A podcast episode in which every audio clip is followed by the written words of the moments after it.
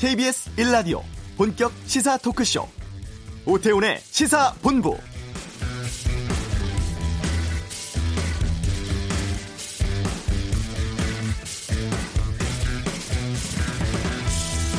국회 패스트트랙 법안 처리를 놓고 여야의 힘겨루기가 계속되고 있는 상황인데요. 민주당이 더 이상 기다릴 수 없다면서 관련 법안의 일괄 상정을 추진하겠다고 사실상 최후 통첩을 보냈습니다.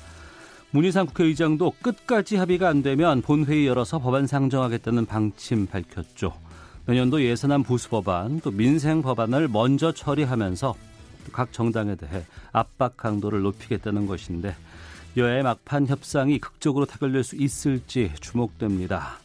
그리고 방한 중인 스티븐 비건 미 국무부 특별대표가 오늘 공개적으로 북한 측에 회동 제안을 했습니다.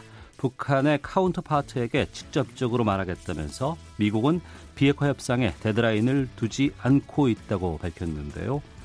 오태훈의 시세본부 다룰 내용이 많습니다. 잠시 후 이슈에서 선거법 관련해서 정의당의 입장 듣는 시간 준비하겠습니다. 경제브리핑 내년도 예산안 512조 원에 대해 분석해 보고요. 2부 시사구말리에서 현 국회 상황에 대한 다양한 의견 듣겠습니다. 아, 비건의 방안 또 북미 간의 협상 전망 외교 전쟁에서 준비하겠습니다. KBS 라디오 오태훈의 시사본부 지금 시작합니다.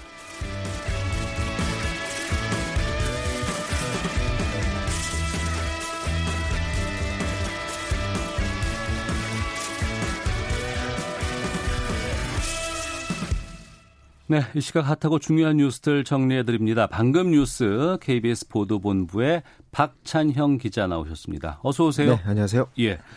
방한 중인 스티븐 비건 미 국무부 특별대표 오늘 북한에 회동 제안했죠. 네, 그 비건 미 국무부 대북 특별대표가 오늘 이도훈 외교부 한반도 평화 교섭본부장을 만났거든요. 예. 만난 다음에 기자들과 만나서 북한의 회동을 제안했습니다. 북한의 counterpart에게 직접적으로 말하겠다. 그러니까 counterpart라는 게 급이 맞는 사람 뭐 이런 그렇죠. 뜻이겠죠. 예.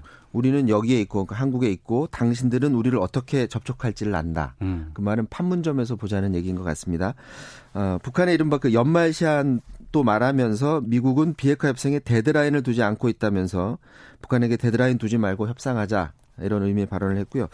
어, 비건 대표는 크리스마스가 평화의 시즌이 되기를 바란다. 모두가 여기에 동의할 것이라고 본다라고 말했는데 이 네. 말은 네. 크리스마스 전후에서 북한이 도발 가능성을 최근에 언급한 적이 있거든요. 그러니까 음. 도발하지 말라는 그런 경고의 발언인 것 같습니다. 이제 공은 북한으로 넘어갔는데 비건이 내일까지 한국에 있을 계획이거든요. 네. 그러니까 그 전에 판문점에서 보자고 음. 어, 말을 전해올지 그건 좀 지켜봐야 될 것 같습니다. 네. 이 내용은 2부 마지막에 외교 전쟁에서 좀 자세하게 살펴보는 시간 갖겠습니다. 국회 상황 보겠습니다. 오늘 본회의 쉽지 않죠? 음, 무산될 것 같습니다. 지금 여야 세계 교섭단체 원내대표 회동이 무산이 됐거든요. 예. 원래는 11시에 문희상 의장이 여야 교섭단체 만나서 조율하자고 했었는데 심재철 음. 한국당 원내대표가 나가지 않겠다라고 어. 하면서 이제 무산이 됐고 오후 예정됐던 본회의도 그래서 열리기 어려울 것 같습니다. 근데 실제로 이제 한국당이 그 거부했 하지 않았더라도 본회의에서 이제 선거법이 과연 올라올 것이냐라는 점에서 저는 좀 회의적인데 음. 왜냐하면 선거법 놓고 아직도 4 플러스 1 협의체에서 네. 최종 합의를 지금 못한 상태거든요. 예. 게다가 주말 내내 서기들 서로 이제 자기들 주장만 내놨었는데 지금 선거법 개정안에서 가장 첨예한 게 비례 50석에 50% 연동률을 적용하기로 했던 원안이 아니라 음. 30석에 연동해서 연동률을 적용하기로 민주당이 잠정 합의안을 내놨는데 지금 여기에 대해서 지금 정의 정의당이 강력하게 지금 반발하고 있는 그런 상황입니다. 네. 그 특히 민주당하고 정의당 사이에서 좀 감정 상하게 하는 말이 좀 많이 있었다면서요? 그렇습니다. 민주당이 선거법 관련해서 추가 협의는 없다고 어제 이제 선언을 했고요. 네. 이인영 원내대표도 이제 당내 의원들한테 문자 메시지 보내서 어 결국 합의에 이르지 못했다. 더 이상 이제 협의는 추진하지 않겠다라고 음. 공언을 해놓은 상태입니다. 근데 정의당은 그렇지 않아도 선거법 개정안 원안도 정의당이 양보해서 만들어 놓은 건데 원래는 연동률 100%를 원했었는데 이거를 네.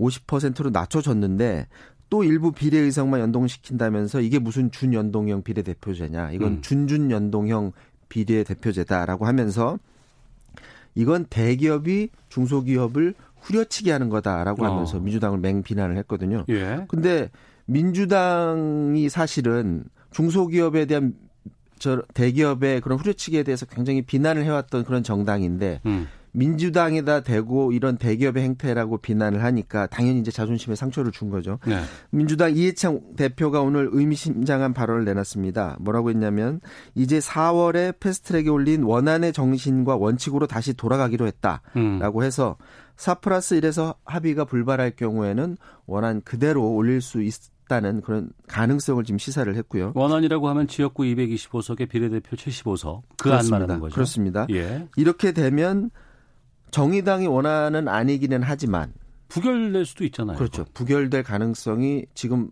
높은 이유가 어. 4 플러스 1 안에서도 당에 있는 의원들 개개인으로 보면 여기서 반대표를 던질 의원들이 꽤 있기 때문입니다. 이렇게 될 경우에는 민주당은 선거법 개정 정신에 부합해서 원, 원안을 그대로 올리고 대신에 음. 이게 부결되게 되면 그것 봐라 연동률 조정했으면 이런 사태 오지 않았을 거 아니냐라고 하면서 정의당의 책임을 돌릴 가능성도 있는 부분이거든요. 현재 정의당은 만약에 민주당이 비례대표 연동률을 50석이 아니라 30석에 연동하고자 한다면 네. 내년 21대 국회 한해서만 그렇게 하고 그 음. 그 이유는 다시 원래대로 돌아가자라는 그런 대체안을 또 어, 방송에서 한번 언급한 적이 있거든요. 네. 하, 지만 이제 4 플러스 1 협의체에서 결론을 도출해 낼지는 어. 좀더 지켜봐야 될 것 같고요. 민주당 이인영 원내대표가 오늘 4 플러스 1 회동과 별도로 기자간담회 열어서 민주당의 입장을 적극적으로 설명하겠다 그런 계획입니다. 어, 알겠습니다. 정의당 바로 뒤 연결해서 또 여기에 대해서 좀 입장 들어보죠. 한국당은 지금 어때요? 지금 그 한국당이 오늘 국회 본관 계단 앞에서 이제 집회를 했는데 그 네. 직전에 보수단체로 추정되거든요.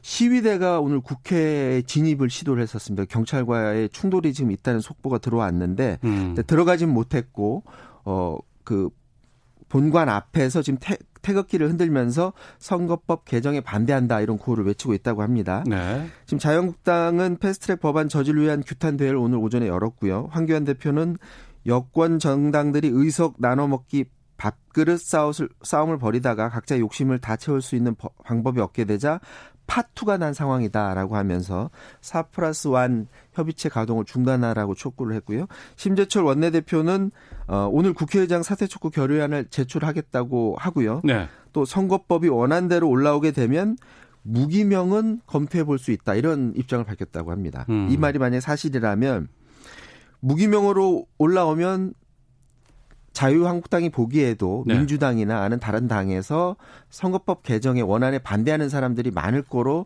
자유한국당도 보고 있다라고 보여지고 실제로 어, 패스트트랙 원안이 표결한다면 본회의에 참여하겠다는 자유한국당 의원들이 꽤 있다고 지금 알려지고 있거든요. 음. 자 문희상 의장이 오늘 밤까지 여야에서 합의하라고 지금 통보를 해놓지 않았습니까? 네. 그럼 만약에 최종 합의가 안 되면 내, 내일 본회의가 예정대로 치러질 것 같은데 음. 그러면 어떤 결과가 도출될지는 현재로서는 알 수 없는 그런 상황입니다. 네. 어, 우리나라 가계부채 문제가 비교되는 국제적으로 비교되는 자료가 나왔다고 하고 GDP 대비 가계부채 비율 상승 속도가 세계 3위다. 짧게 좀 부탁드리겠습니다. 지금 국제결제은행에서 자료를 냈는데 올 2분기 말 기준으로 해서 우리나라의 명목 GDP 대비 가계비치 가계 부채 비율이 43개 예, 조사 대상국 가운데 여덟 번째로 높은 거로 나타났고요. 네. 그런데 속도를 보면 지난해 2분기 말과 비교해서 어, GDP 대비 가계부채 비율 상승 폭이 홍콩, 중국에 이어서 우리나라가 세 번째로 높은 것으로 나타났습니다. 근데 이거는 네. 가계부채 증가 속도가 굉장히 높아진 게 아니라 음. 사실은 봤더니 GDP 상승 폭이 많이 줄었다. 지금 경제 성장률이 많이 2%도 안 될 것으로 예상이 되잖아요. 네. 그렇다 보니까 지금 상황에서는 이, 대로 간다면은 계속 경제가 안 좋게 된다면은 가계부채를 많이 떠안고 있는 사람들이 부담이 더 커질 수밖에 없는 것이기 때문에 음. 지금처럼 가계부채를 억제하면서도 경제 성장률을 빨리 본 궤도에 올려 놓아야 가계부채 폭발 위험을 관리할 수 있다 이런 어, 지적이 나오고 있습니다. 알겠습니다. 방금 뉴스 이 뉴스까지 살펴봤습니다. 박찬영 기자 함께했습니다. 고맙습니다. 자, 이어서 교통 상황 보겠습니다. 교통정보센터의 박소영 리포터입니다. 고속도로에 사고가 많습니다. 먼저 평택 제천 간고속도로인데요. 제천 쪽으로 송탄 부근에서 차량에 화재가 나는 사고가 발생했습니다. 2, 3차로와 갓길을 막고 처리 작업을 하고 있어서 지금 평택 터널부터 정체가 매우 심하고요. 남해고속도로 옥곡 나들목에서도 승용차와 화물차가 부딪혀 화물차가 옆으로 넘어지는 사고가 있었습니다. 갓길로만 이용이 가능해 부근 지나기가 힘들고 경부고속도로 부산 쪽으로는 수원부터 정체가 심합니다. 기흥에서 오산 사이 5차로에서 작업을 하고 있는데요. 9km 구간 정체가 이어지고 있습니다. 미리 우회하시는 게 좋겠습니다. 그 밖에 서해안 고속도로 목포 쪽으로 서평택 분기점 부근에서 3차로를 막고 작업을 하고 있어서 바람부터 밀리고 있고요. 서울 시내 강변북로 구리 쪽으로 동작 부근에서 사고가 발생했는데요. 여파로 마포부터 20분 정도 걸리고 있습니다. KBS 교통정보센터였습니다.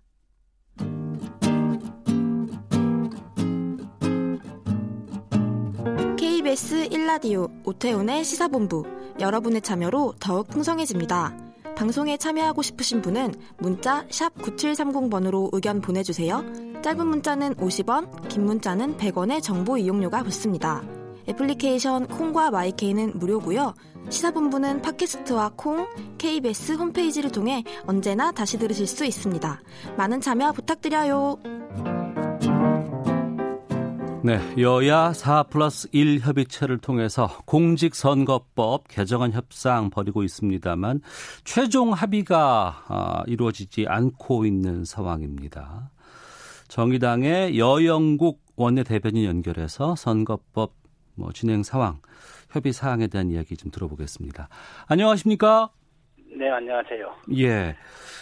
연동률 캡 적용 문제를 놓고 지금 합의가 안 되고 있는 것 같은데 이인영 원내대표가 패스트트랙 원점에서 다시 협상할 거라는 입장을 내놨습니다. 네. 지금 물밑 협상은 좀 이루어지고 있는 상황인가요? 우선 지난주 목요일 날 4 플러스 1 회동이 있었고요. 예. 어 그리고 또 금요일 날 음. 어, 회동이 있었는데 그날은 저희 정의당은 참여가 안 된 상태에서 회동이 있었습니다. 네.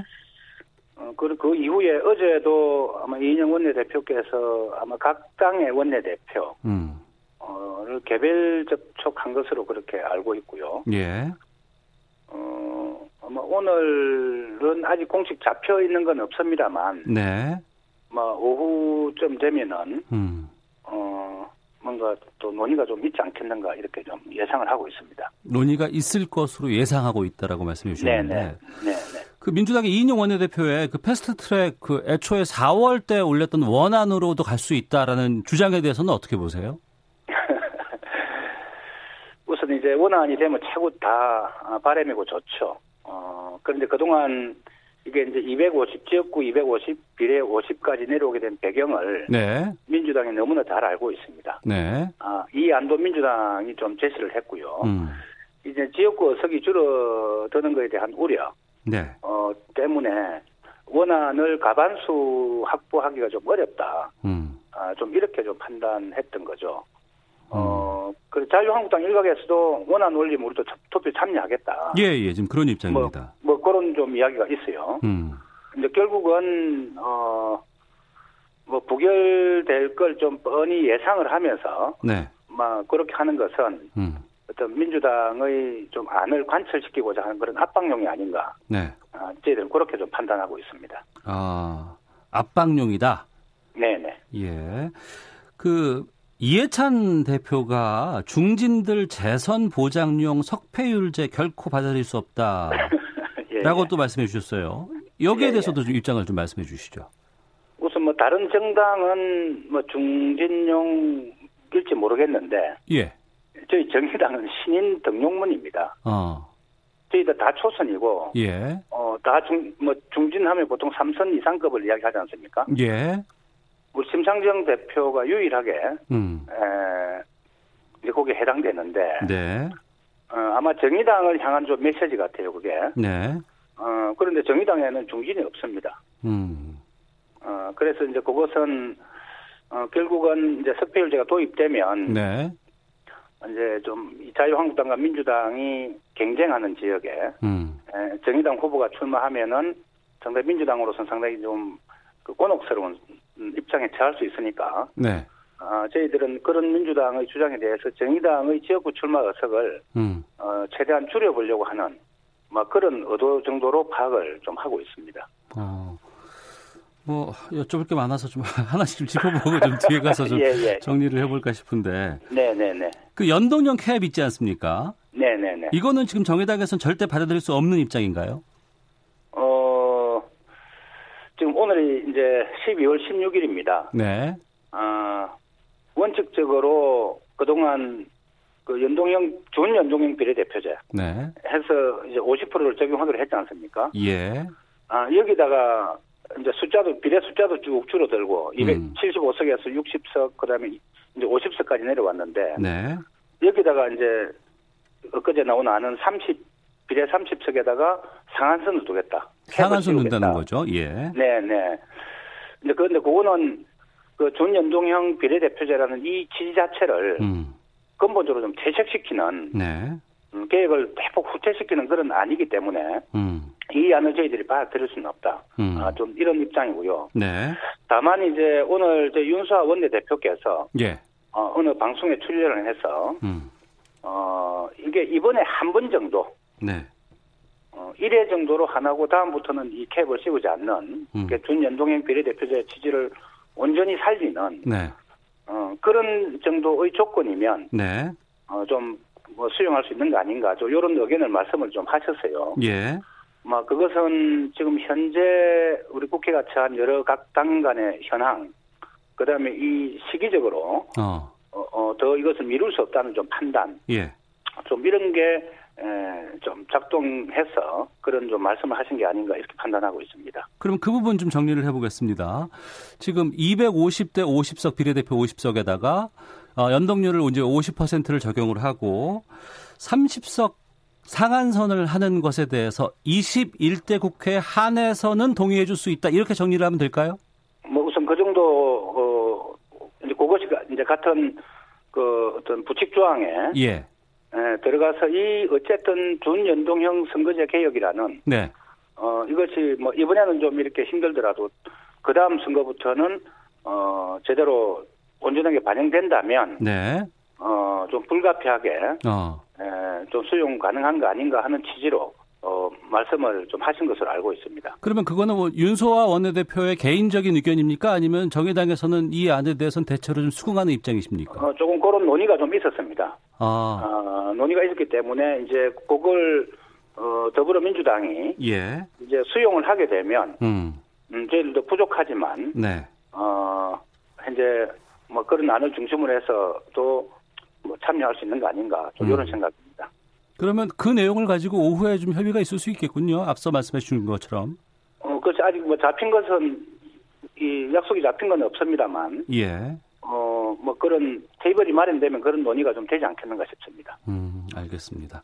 네네. 자, 4 플러스 선거법 관련해서 정의당의 여영국 원내대변인과 함께 말씀 나누고 있습니다.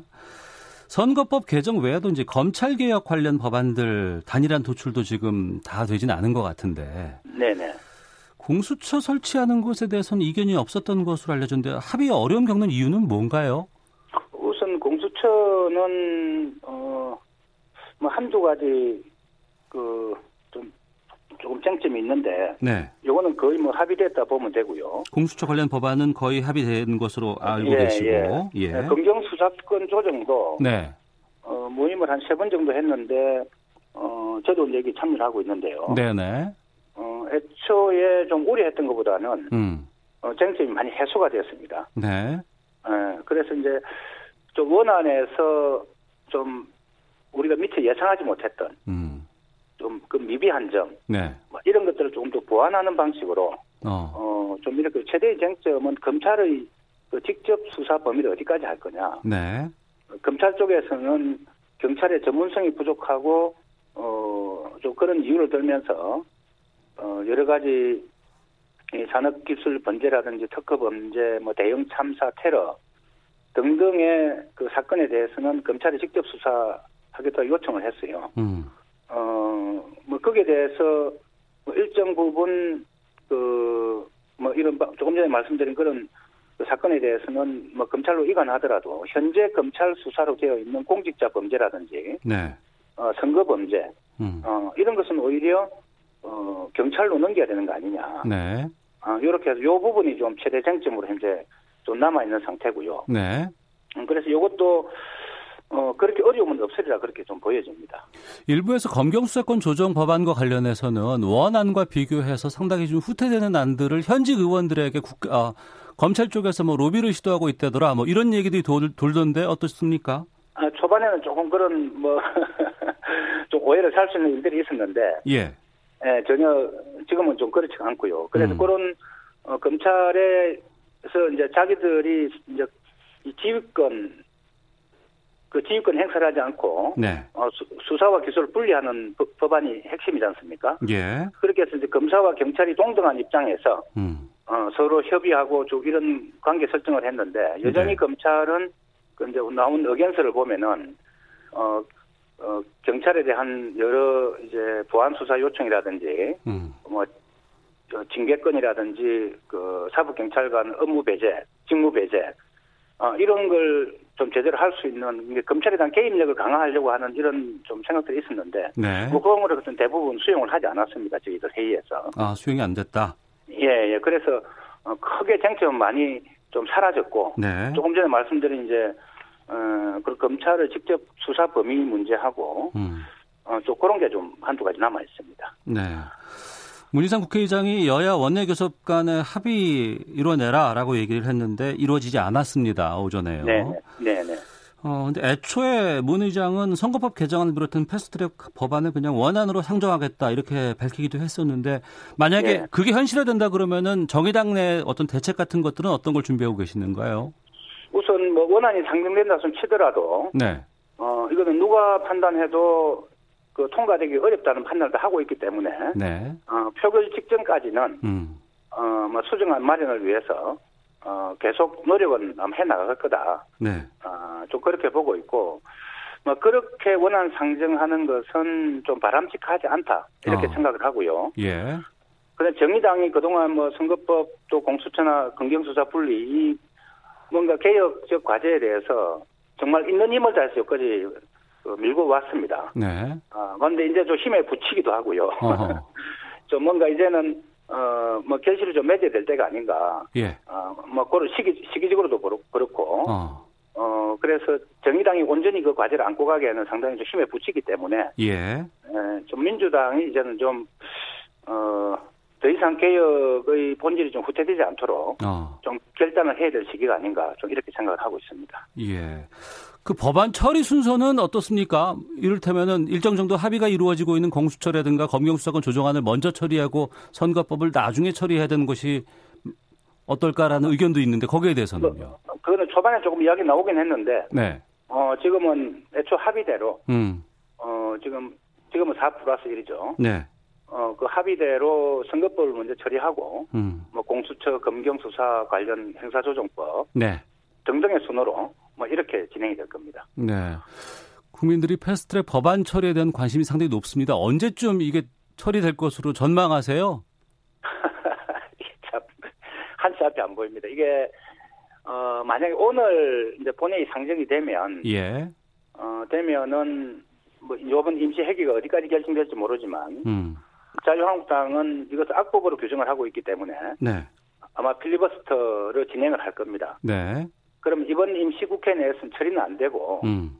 어, 그럼 그 다음 회기 때, 에, 임시회 때, 한개한 개씩 처리가, 결국은 선거법에 만약에 이제 필리버스터를 신청을 해서 쭉 해버리면, 예.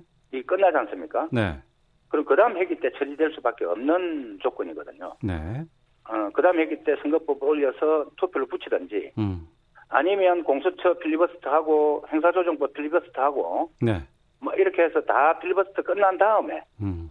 어, 선거법과 이 패스트트랙에 태워진 법안을 한 번에 투표를 진행하든지 네. 뭐 이럴 거기 때문에 어, 결국은 한 12월 말까지는 아. 어, 가지 않겠는가 이렇게 보여집니다. 예. 12월 말까지도 생각하고 계시는군요. 하지만 내일이 그 예비 후보 등록일 아니겠습니까? 네네네. 그것과는 뭐 좀 시간이 지나도 상관은 없다. 뭐뭐 지나 아니죠. 이게 이제 참 국회가 부끄러운 일인데요. 이게 애초에 선거법 개정은 그 여야 예. 5당이 합의한 것은 1월 말까지입니다. 아. 1월 말까지 이제 자유한국당이 이제 안도 제출 안 하고 거부하면서 결국은 패스트 이렇게 태워졌고. 예. 태워진 법안이 합법적으로 본회의에 그 상정될 수 있는 시기가 지난 11월 27일이었거든요. 예, 예. 예.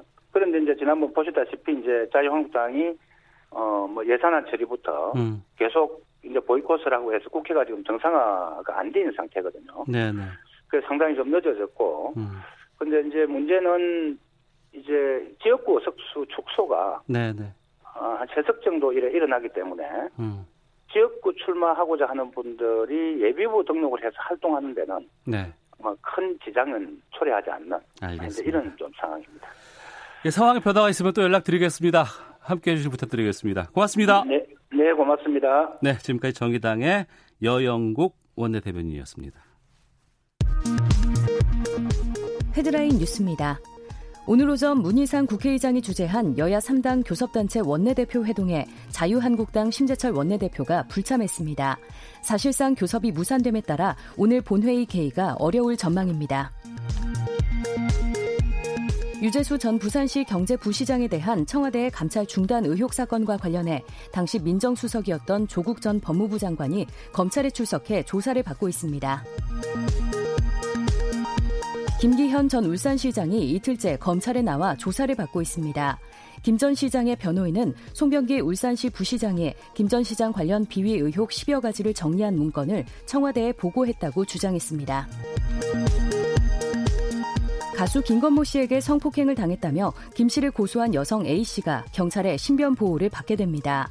A 씨는 그제 조사 당시 불안을 호소하며 경찰에 신변 보호를 요청한 것으로 전해졌습니다. 나경원 전 자유한국당 원내대표의 자녀 입시 비리 의혹을 제기한 전국 교직원 노동조합 측이 오늘 고발인 조사를 받기 위해 검찰에 출석했습니다. 지금까지 라디오 정보센터 조진주였습니다.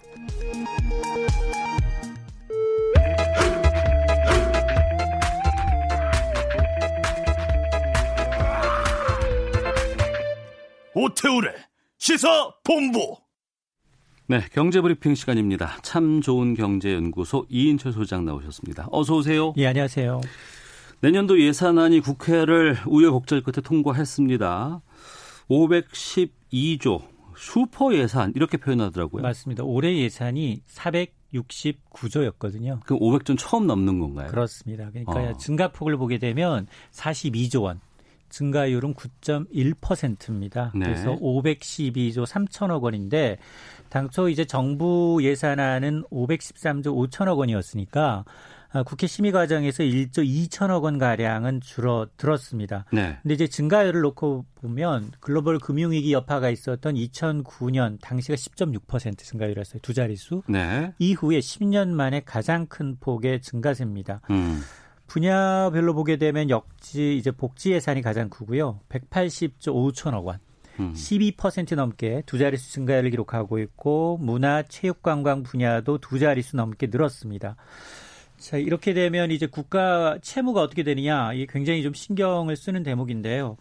어, 정부안이 한 805조 정도 국가 채무 예상했는데 이제 여기에서 한 4천억 원 정도 줄어들어서 네. 805조 한 2천억 원 선으로 국가 채무 비율은 39.8% 음. 마지노선 40%를 좀 지킬 수 있을 것으로 보이고요. 정부는 어쨌든 이제 지금 현재 경기를 낙관할 수 없는 상황이기 때문에 네. 아, 내년 전체 예산의 70% 이상을 상반기에 좀 쏟아 부어서 음. 이제 경제 활력의 어떤 조기 회복을 좀 돕겠다라는 취지입니다. 네. 국회 심의 과정에서 큰 폭으로 준 곳이 복지 예산이라고 들었는데 그럼에도 불구하고 복지 예산의 비중은 가장 크다. 맞습니다.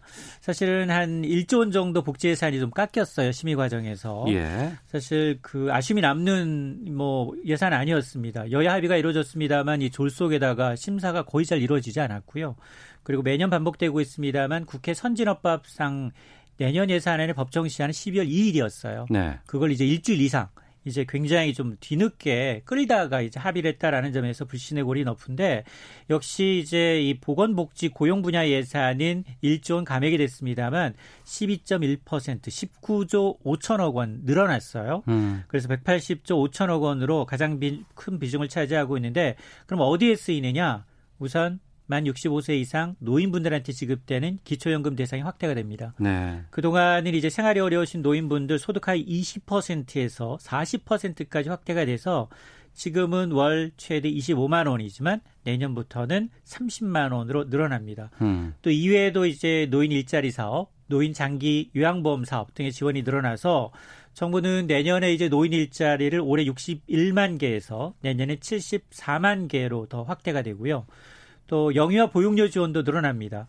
어린이집 이 급식비, 간식비 단가가 인상이 되고요. 네. 또 보건교육 교사들의 인건비 지원도 한층 더 확대를 하겠다라는 건데 특히나 이제 보건복지 분야 고용 예산은 올해 161조에서 180조 5천억 원이니까 19조 5천억 원 전체 늘어난 예산 42조 7천억 원의 거의 절반 가까운 정도가 보건복지 분야 예산에 쓰입니다. 네. 사회간접자본 예산 SOC 예산이 또 많이 늘었다고요. 이게 가장 큰 논란이에요, 사실은. 어. SOC 예산은 이제 쪽지 예산이 많이 많이 됐거든요. 원래 건설 경기는 부양하지 않겠다고 했지 맞습니다. 않습니까? 예. 과거 정부처럼 이제 토목 건설을 통한 이제 경기 부양을 하지 않겠다라고 했지만 다시 SOC 예산이 또 늘어나고 있습니다. SOC 예산은 2004년부터 줄곧 줄어왔어요. 근데 올해 한 4% 넘게 증액이 됐고요.